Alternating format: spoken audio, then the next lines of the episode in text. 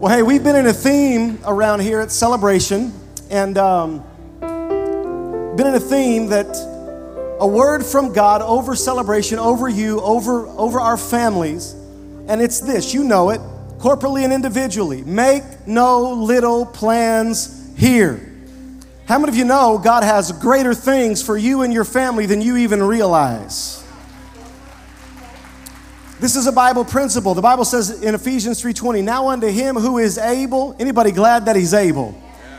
Who is able to do exceeding and abundantly above all you can think or imagine. So God has greater things for you and for your family. And so I just thought of an example that God has greater things for you. Make no little plans here. Don't judge your life by where you are right now. Joel Osteen, anybody ever heard of a Joel Osteen? He's got a small church in Dallas. Come on, somebody. It's, think about 40,000 people. But before Joel Osteen burst onto the scene, he, he was his dad's TV producer for about 15 years. So, just behind the scenes, working behind a computer, behind a camera. And if you would have asked him at that time, maybe he would have felt like God had passed him over. Life's not, you know, going as quickly or as well as he thought that it would. But listen, don't judge yourself by where you are right now because God has greater things for you. Make no little plans here. Okay? And the Bible says this uh, you know, in, in, in that verse in, in Isaiah that Pastor Randy's been reading and we've been believing, it says, Make this is too small of a thing. It says, I will also make you. Do you know that God can make? Do you know that God can make great things? He, he, he can do great things with your life. He says, I will also make you a light to the nations. I got news for you. I just, I just, I just got to spend about two minutes on this because Listen, this is too small of a thing, and I will also make you. Do you know God can make a king out of a shepherd? I guess what I'm trying to tell you is don't judge your life when you're in the shepherd stage. Just stay faithful because the Bible says if you're faithful over a few things, he will make you ruler over many things. Don't judge your don't judge your life in the in the shepherd stage. Let God take you into the king stage. Okay, He wants to make you great. There's great things that God has for you. So, that being said, we're going to look now at Second Kings chapter 7, and let's read verses 1 through 8. And it says, Then Elisha said, Hear the word of the Lord. This time, uh, tomorrow about this time, a measure of flour will be sold for a shekel, and a measure, two measures of barley for a shekel at the gate of Samaria. So an officer on whose hand the king leaned answered the man of God and said, Look, if the Lord would make windows of heaven, could this thing happen? Really? Really? The famine's gonna come to an end? And he said, In fact, the man of God said, In fact, you will see it with your eyes, but you shall not eat of it.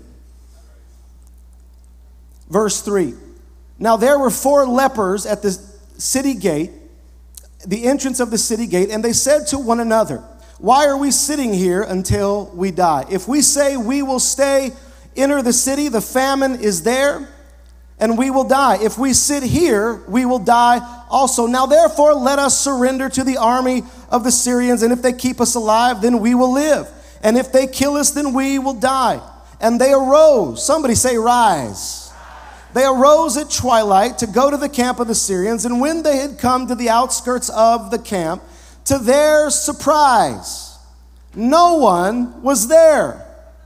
For the Lord had caused the army of the Syrians to hear the noise of chariots, the noise of horses, the noise of a great army. Notice the Lord had caused them. The Lord had caused them to hear the noise of a great army. So they said to one another, Look, the king of Israel's hide these other kings and these other armies to attack us. Verse 7 Therefore they arose and fled at twilight and left the camp intact. Hear me, their tents, their horses, their donkeys, and fled for their lives. And when the lepers came to the outskirts of the camp, they went into one tent and ate and drank. Sounds like my kind of party. Come on, somebody, I'm just kidding. And carried from it silver and gold and clothing and went and hid them and came back and entered another tent and carried some away from there also and went and hid it. Breakthrough came to these four men because they chose to rise up and begin to take steps forward in the midst of difficult and trying situations. Now, before we get into today's narrative, I just want to back up. Somebody say, back up. I want to back up and uh, just provide some context on the relationship between chapter 6 that we, that we covered last week in chapter 7, right? This place, you remember last week, this place is too small for us. We need to build God a better, a bigger, a greater place, right? This place is too small. So they stepped out and began to chop down trees and, and, and build God a greater place. And they, they, they were building God a house. They went down to the Jordan, they began to do their work. You, you know the story, we, we covered it last week. They lost their edge, could no longer build. I came to tell somebody it's not that some of you don't want to build the house, it's that you needed to get your edge back so that you could build the house. Okay? And so, so they got their edge back. They continued to build God a house. They continued to prepare for tomorrow. Hello, legacy. Come on, somebody. I'm going somewhere. I Just need to lay this foundation, all right? So they began to do this. They got their edge back, continued to build God a house. But in between building God a house, preparing for a better tomorrow in chapter 6, and a significant breakthrough that we just read about in chapter 7, hear me, a famine comes into the land. Isn't that just like the enemy of your life, of my life, that when you start believing God to do greater things in your life, in this ministry and celebration, that some kind of opposition shows up to discourage you, to get you to back off of the greater things that you're believing God for. When you begin to step out in faith and begin to step out to believe God to do greater things, the enemy doesn't just step back and say, well, there they go. He's going to try to oppose you so that he can get you to back off. Am I talking to anybody who ever stepped out in faith? And if you're not careful, opposition can try to get you to back up off of believing for greater things. This is why Isaiah 54 2 says, Enlarge the place of your tent, stretch out your curtains, lengthen. Does that sound like, how many of you know that sounds like enlargement? That sounds like believing God for greater things. That sounds like God has more for you and for your family. Does anybody believe that God has more for you and for your family? Enlarge the place of your tent, stretch out, lengthen your cords. And here's what it says strengthen your stakes. Why did it say strengthen your stakes? Because if you enlarge and stretch out your curtains and begin to believe God and sow into legacy and serve and go all in, we're believing God for our future, for our family's future. We're believing people are going to come into celebration and get saved. We're believing they're going to get set free. We're believing they're going to get to live. Does anybody believe that God still has the greatest outpouring that we've ever seen is coming in our days to come? We're believing. But if you're not careful, you'll enlarge, you'll start giving, you'll start serving, you'll lengthen, you'll stretch. And if you don't strengthen your cords, when the pressure comes and the opposition comes, what you'll do is you'll pick up those cords and you'll bring them back in to a measured, manageable, smaller place. The enemy wants to make you smaller because then you really don't have a testimony to those that are in the world. But when, listen, when you strengthen your stakes and believe God for greater things, then all of a sudden the people around you go, look, they have peace in the midst of a trial. Look, God's providing for them even when crazy stuff's going on in the economy. Why? Because you're believing. Is anyone going to help me in here this morning?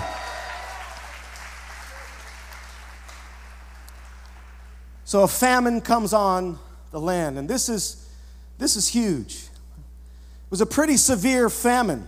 Prices skyrocketed for food, for everything, for everything. And, and uh, you know, the economy just, I mean, everything was so expensive that people didn't have food. There was no rain. There, so they couldn't grow crops. And so this is the position that they found themselves in.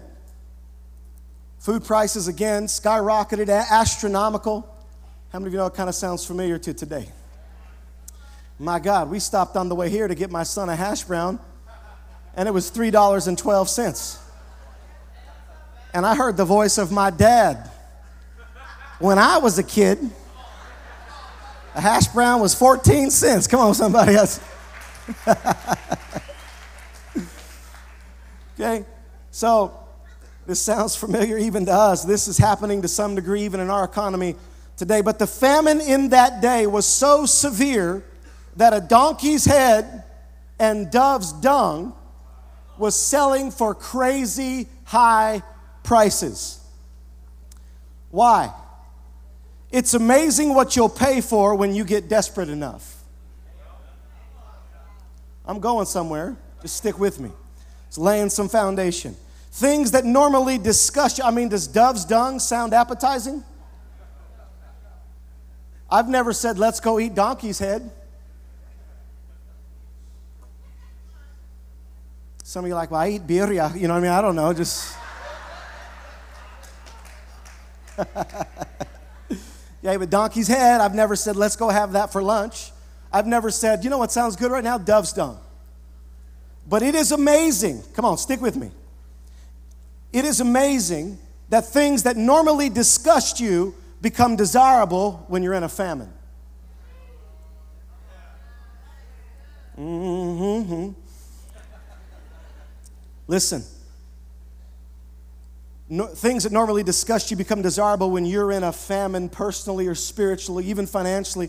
Dishonoring your spouse normally disgusts you. But when you get into a famine, it's amazing how quickly we can get frustrated with the ones that we love the most. How about this? How about settling for average or settling for less than God's best? Normally that would disgust you. But when you get into a famine, if you're not careful, just surviving begins to begins to be alluring to you because the pressure comes.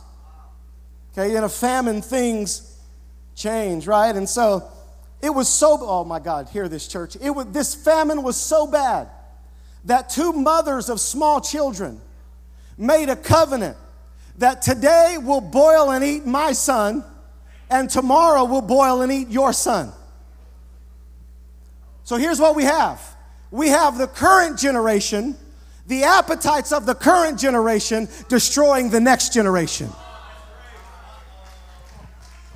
Who in here is going to help me? Because in famine, it's amazing what kind of appetites show up.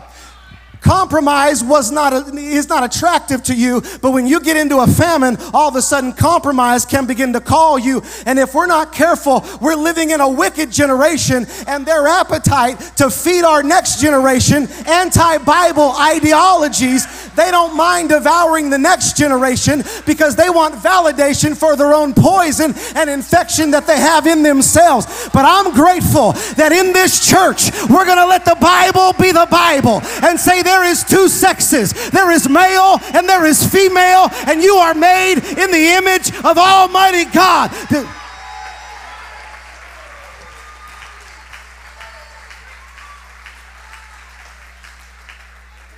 The appetite, listen, we're not going to let the appetites of a current generation devour the next generation. That's why God's raising up places like celebration, where the hearts of fathers are turned to the hearts of sons. And we can say, baby, we don't have all the answers, but I know somebody that does. The Bible says, Seek ye first the kingdom of God and his righteousness, and all these things shall be added unto you. Is anybody grateful that when you don't have all the answers, we can show them somebody that does?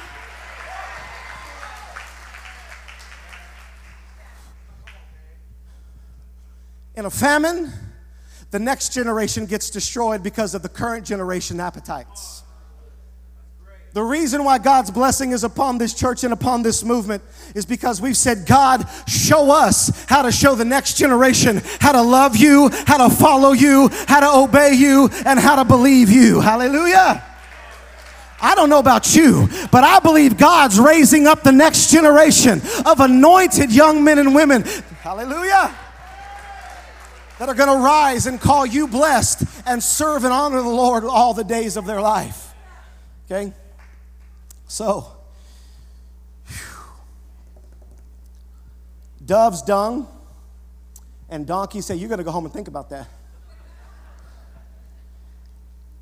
Dove's dung and donkey's head in the midst of this crazy famine. You know what these are? Dove's dung and donkey's head are two indicators of why famine shows up. They're two indicators of why famine shows up into a land and into a nation. Because dove's dung, when Jesus was baptized in the Jordan, the Holy Spirit descended upon him in the form of a dove. So the dove here is representative of the Holy Spirit. And it had, there was dove's dung. So dove's dung is evidence that the Holy Spirit used to feel welcome there.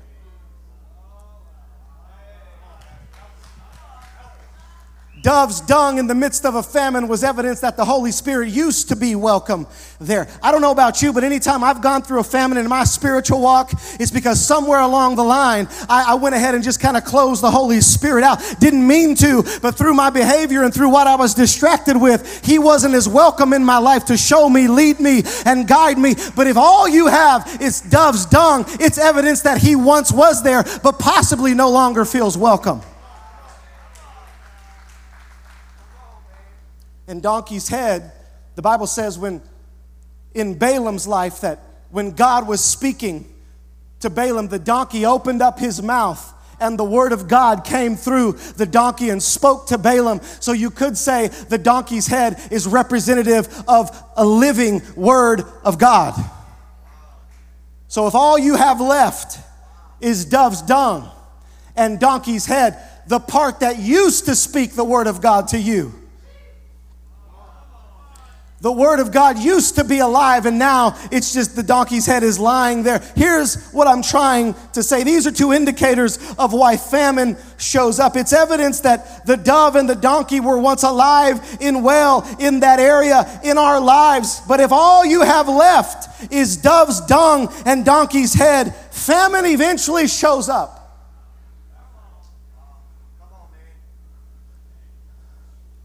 So, this is where these people find themselves. Can you imagine?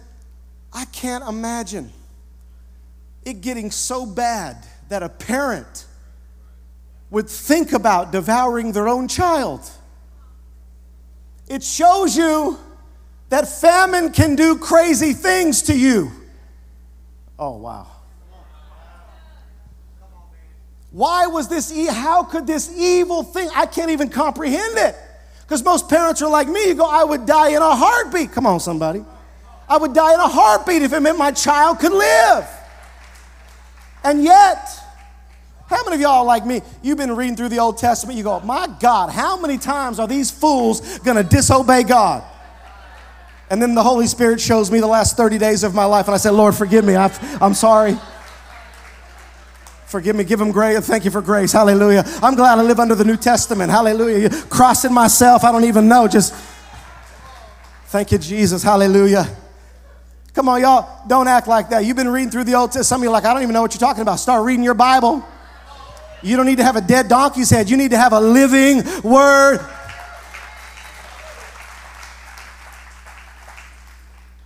Why? How could they get to that place? How could this the, these two mothers get to that place because famine will take stuff out of you. Famine will take famine will take reason, reasoning faculties. It'll take sobriety out of your life. Is anyone going to talk to me?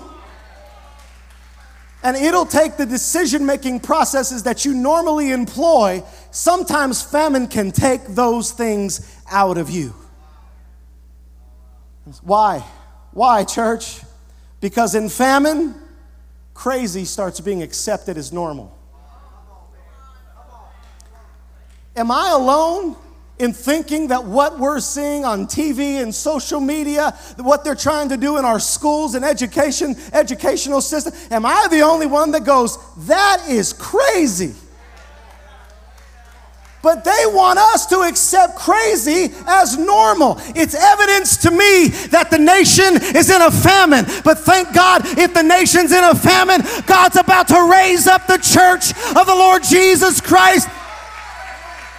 Come on, does anybody believe that revival can hit our churches and hit our nation? Hallelujah.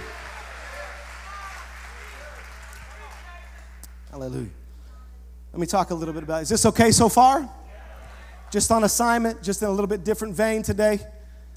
Listen, man. If you're taking notes, write this down. Famine is when things that are normally easy become difficult.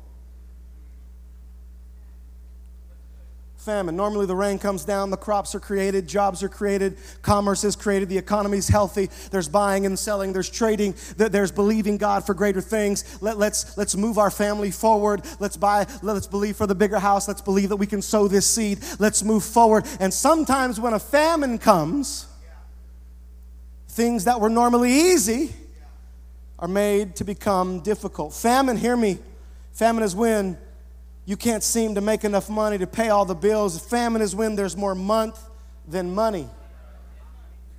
Mm. I heard someone say, My God, that's my song. Hallelujah. No, no. No, your song is that you're blessed coming in and you're blessed going out. You're the head and not the tail. Come on, Kenny, moving to Fresno with nothing in his pocket, but he had a God that says, I am the God that will supply all your needs according. Is there anybody in here that can testify that God is our source and our provider?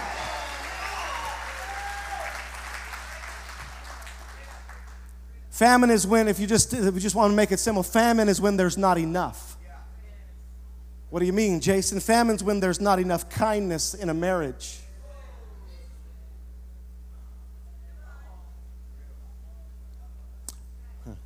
Famine is when you expect the other person to fulfill you. Y'all, y'all gonna talk to me now? Y'all ever heard one of these idiots say, I feel good when I'm around you? And they ain't got no job and they're sleeping on your couch, showing you their six pack because they ain't got nothing to do all day except sit ups. I like how I feel when I'm around you. That's because they're looking to you to fulfill them and to be their sugar mama. I'm just, I'm just gonna help. I'm just gonna help somebody. You know what some of you ladies need to do? You need to go buy you some sugar daddies, those candies of sugar daddy, and just hand them over to him and say, when you become a when you become a believer and a tither, then you can be my sugar daddy. Until then, I said, until then, don't let the good Lord, don't let the door hit you where the good Lord splits you. I don't know who I'm talking to in here.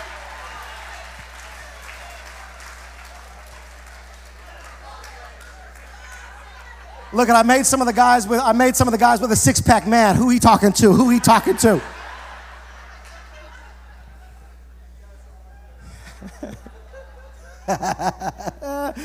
this is fun right here. Okay? when there's not enough kindness in a marriage, when there's not enough love and selflessness in a marriage, I have the privilege of marrying. By the way, my beautiful wife, Liz, is here. Come on, can you give it up for my wife? And my baby boy, Braylon's here too. And, and uh, oh my God, I'm telling you, he, he scored a touchdown in his last game.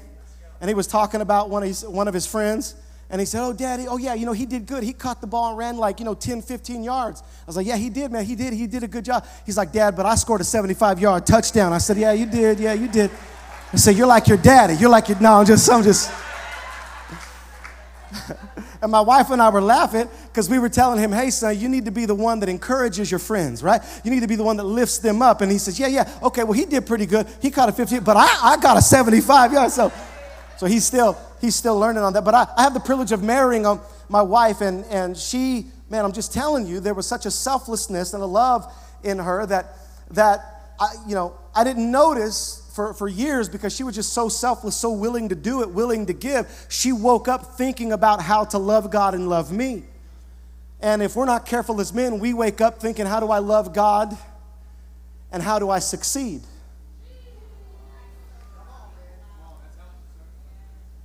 and over years and don't don't get me wrong i would try to get put you know put we're talking about a famine and if you don't put in somebody else's tank eventually their tank begins to run out some of you married couples you don't really hate each other you just need to start putting into each other's tank again so so again a famine is when there's not enough and not enough passion to fulfill your calling. Come on, somebody. Not enough. Famines when there's not enough. Not enough opportunity for promotion in your career.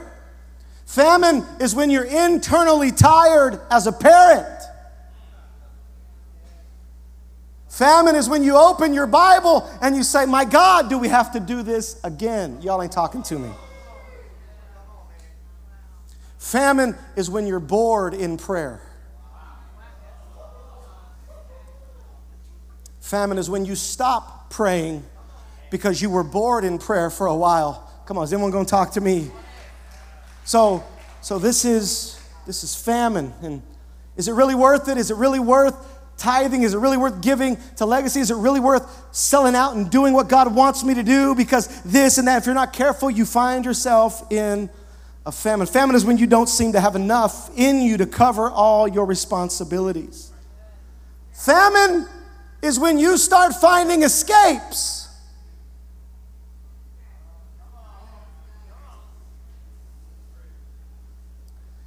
And if we're honest, I think we've all been in, in seasons and times where it just doesn't seem like the rain is falling and just seems like I'm in a famine. Financial famine, there's just not enough. Woo, write this down. Famine is when you stop planning for tomorrow because of the difficulty of today.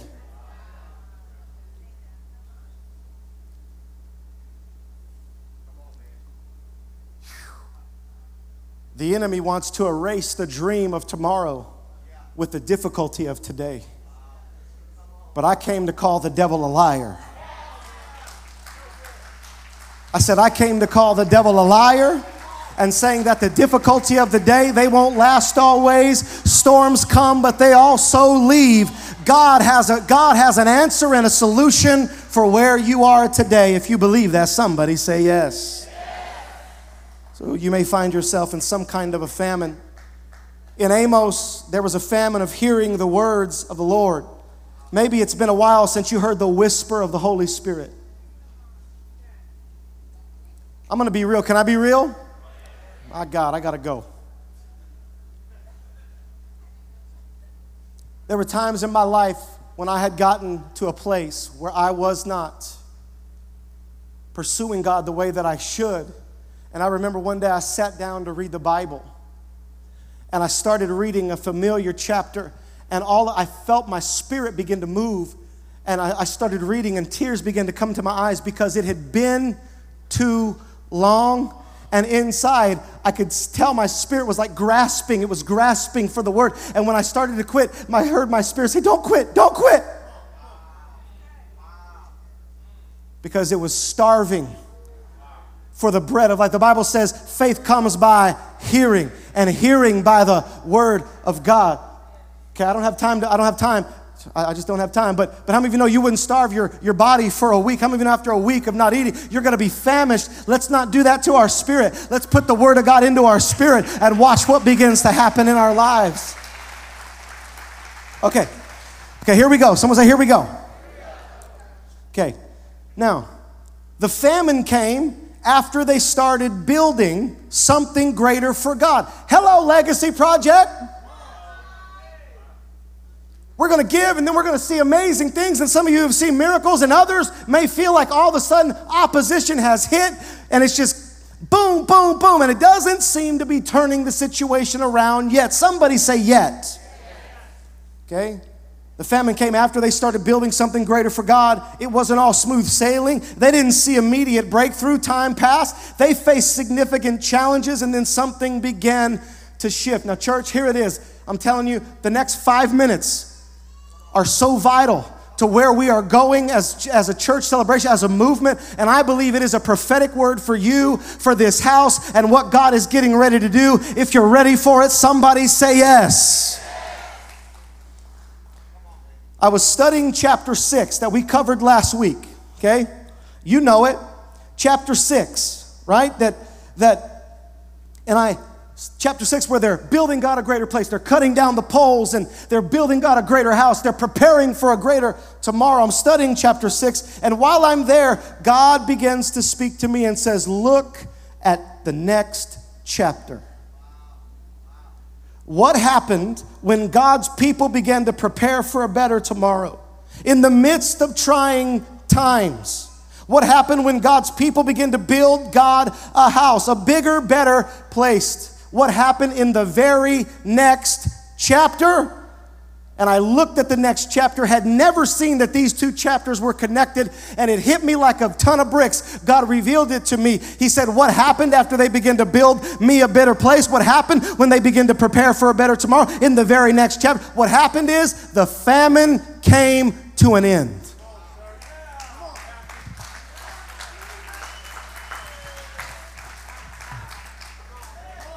The famine came to an end. Put 2 Kings chapter 7 verse 1 up there in the message translation. Elisha said, "Listen, somebody say listen. God's word, the famine is over." I don't know what kind of famine you've been facing. If it is a financial famine, it is if it is a spiritual famine, if it's a bit of a famine in your marriage, if it's an emotional famine, if it's a physical famine. But I came with a word from heaven to you over this church, over Celebration Salinas. Listen to God's word. The famine is over. Is there anybody in celebration that believes that the hard times are about to be over? That there's about to be increase in the house of God? Listen, that the struggle is over. That there's an end to one chapter and the beginning of a brand new chapter. Does anybody in here believe that God can do it and that the famine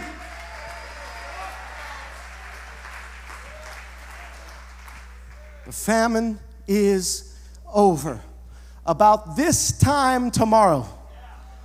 Come on, Pastor Randy's been preaching. God has th- something for our yesterdays, healing for our yesterdays. He has faith for our todays, and He has miracles in our tomorrow. That about this time tomorrow, food will be plenteous because the, the, the famine is over. Now, let me just say this in closing. A word, woo, write this down. A word from God changes seasons. A word from God. Heaven and earth shall pass away, but his word remains forever. He says, I listen, he said, he says, he sent his word, healed us, delivered us of our destructions, and then the Bible says that he watches out over his word to perform it. So he said, listen, a word from God can change a season. Let me give you, let me give you an example. About this time next year, you'll hold a son in your arms. A word from God changed a season. Let me give you another one. I hear the sound of the abundance of rain. There was a drought for years, but God gave a man of God a word and said, I hear the sound of the abundance of rain, and a word from God changed the season. Let me give you one more to make you even a little bit more happy. The prophet, the man of God, said, In the midst of, of devastating financial times, make me a cake first. Because God wants to know that He's first in your life. Your $12 can't meet your need, but your God can, so give it to Him first. By the way, someone say, by the way. Anybody believing that God's turning situations on a dime in here? Anybody? Here's what God said to me. He says, Tell there's some of them that need to start being faithful with a dime, and then I can turn it on a dime. Okay, so a word from God changes seasons, and a word from God to this house is the famine is over. Woo. Write this down, write this down. The enemy has tried to remind you of his involvement in your yesterdays so you won't believe for God's involvement in your todays.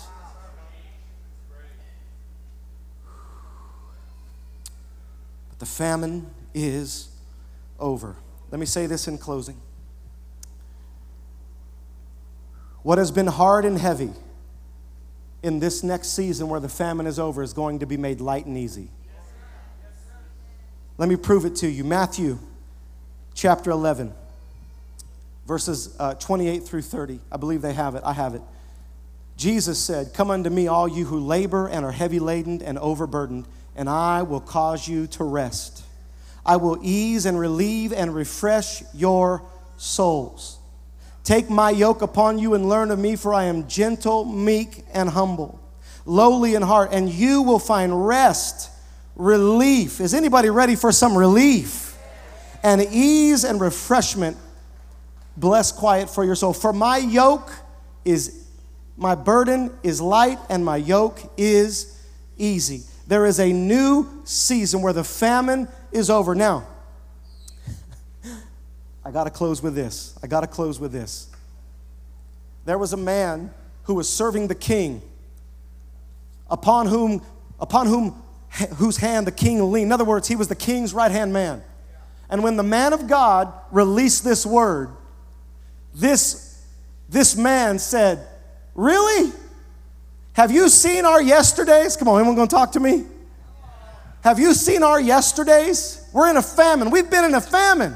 Have you seen our, t- and really, you want us to believe with no food in sight? Oh, y'all ain't talking to me. With no money coming in, with no economy going, you want us to, this is gonna take years to rebuild. Y'all ain't, you want us to believe that about this time tomorrow, the famine is going to be over? Listen, listen. This is the only man that saw it but did not experience it. Because doubt will keep you out.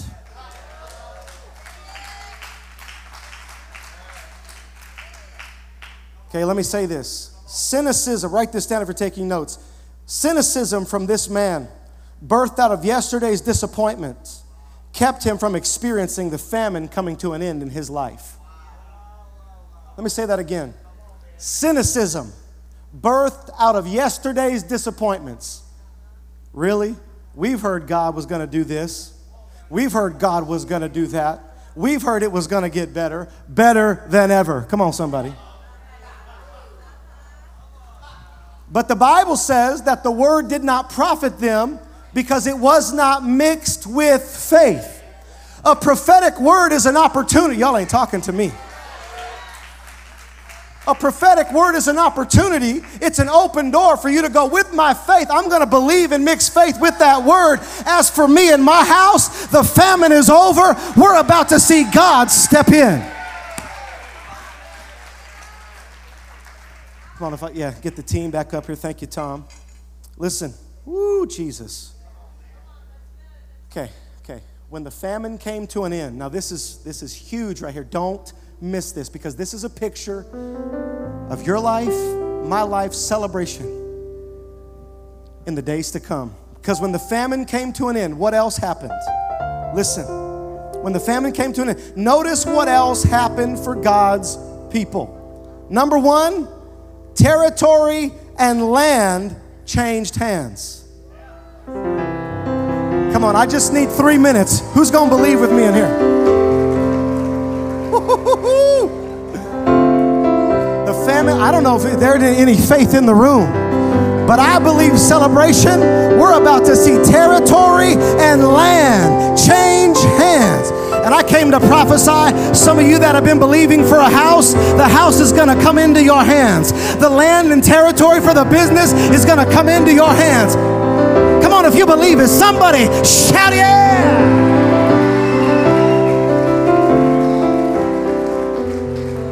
Come on, I feel like I'm on assignment. Just give me like two more minutes. I'm just going to ask 10 more times. No, come on, just. Okay? Listen, man. Let me say this territory and land that had been occupied by those who oppose God was handed over to those who honor God.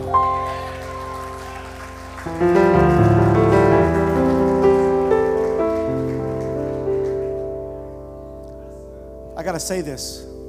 The enemy's camp had all the wealth. They went around plundering. My God, this is revelation. Just like a lot of the corporations go out and buy out mom and pop shops. Come on, somebody. Is anyone going to help me? the, all, all the big corporations go around and buy land and buy real estate and buy houses and buy all these things because they're trying to monopolize. Is anybody going to help me in here? trying to monopolize and take it away from God's people. They don't want it in God's people's hands, they want it in wicked people's hands. But the Bible says the wealth of the wicked is stored up for the just. Come on, come on. This is prophetic, man. Listen. The enemy had been going around plundering all of these different cities and taking the silver and taking the gold and taking the food. But when four men chose to rise up and start taking steps in faith, hear me, hear me, hear me. When they stepped out, God stepped in.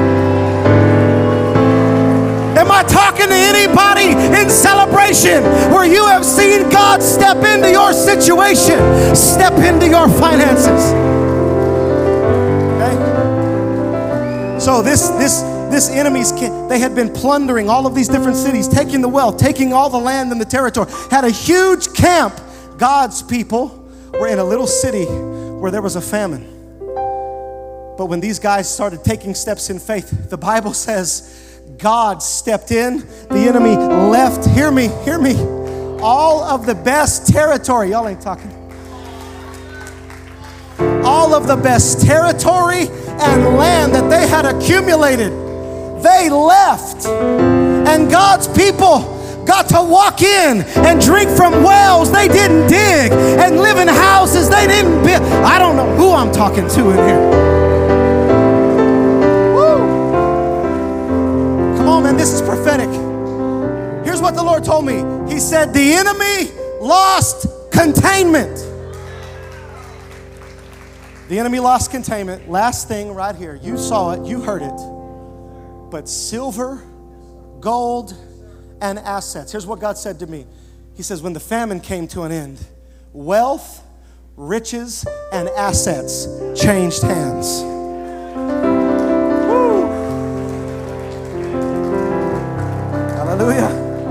I think I got it all in today. I think I got it all in.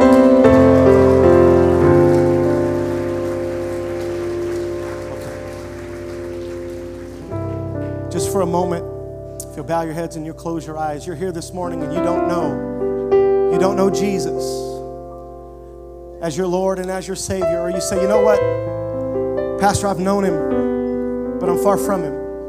I need to come back to him. I need to get some things right between me and the Lord. The Bible says his arms are open wide, and all who call upon the name of the Lord shall be saved. So if that's you, under the sound of my voice, just on the count of three, I just want you to lift your hand. One, two, three. Lift them up. Yeah, yeah, yeah. Hands up everywhere. Hands up everywhere. Thank you, Lord. Come on, everybody in this place. Let's pray this prayer together. Say this. Say, Jesus, forgive me of my sin. I believe you died on the cross for my salvation, and you rose again on the third day to give me life and life more abundantly. Jesus Christ, you are the Lord of my life. Now use me for your glory in Jesus' name.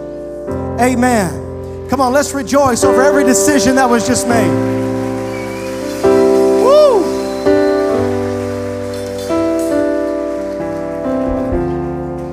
Now, with every every eye closed, if you're here this morning and you say, Pastor, I feel like I've, I've been, in, been in famine in some area of my life, and I'm ready to come out. I'm ready to believe the word. I'm ready to believe what God is saying. If that's you, and I, I just want to pray for you, just lift your hand, lift it up. Yeah, yeah, yeah. Hallelujah. So, Father, in the name of Jesus, we believe the word that you are declaring in this house over this people. And right now, we declare that there is rain, the rain of the Holy Spirit is going to begin to fall on every hand that is raised. And we declare over their lives that financial famine is over. Come on, church, help me pray. We declare, Father, that spiritual famine is over. We declare, God, that marital famine is over. We declare emotional and mental famine is over. We declare the rain of the Holy Spirit is going to begin to fall. God, I, de- I declare tears in prayer times. Hallelujah. I declare when they're opening your word, it's alive to them. It jumps off the pages to them. It births fire on the inside of their heart. God, we declare the famine is over, that they will seek you with all their heart, that they will fulfill the plan and the purpose and the destiny of God upon their life. God, we declare that it is better than ever. We declare that it's too small of a thing and that you are doing greater things in every person's life. In Jesus' name, amen. Come on, if you believe it, somebody give Jesus some praise right here. Yeah, yeah. Thanks for listening. If this impacted you and you'd like to partner with us, go to celebrationchurch.cc/give to help us reach people with the message of Jesus.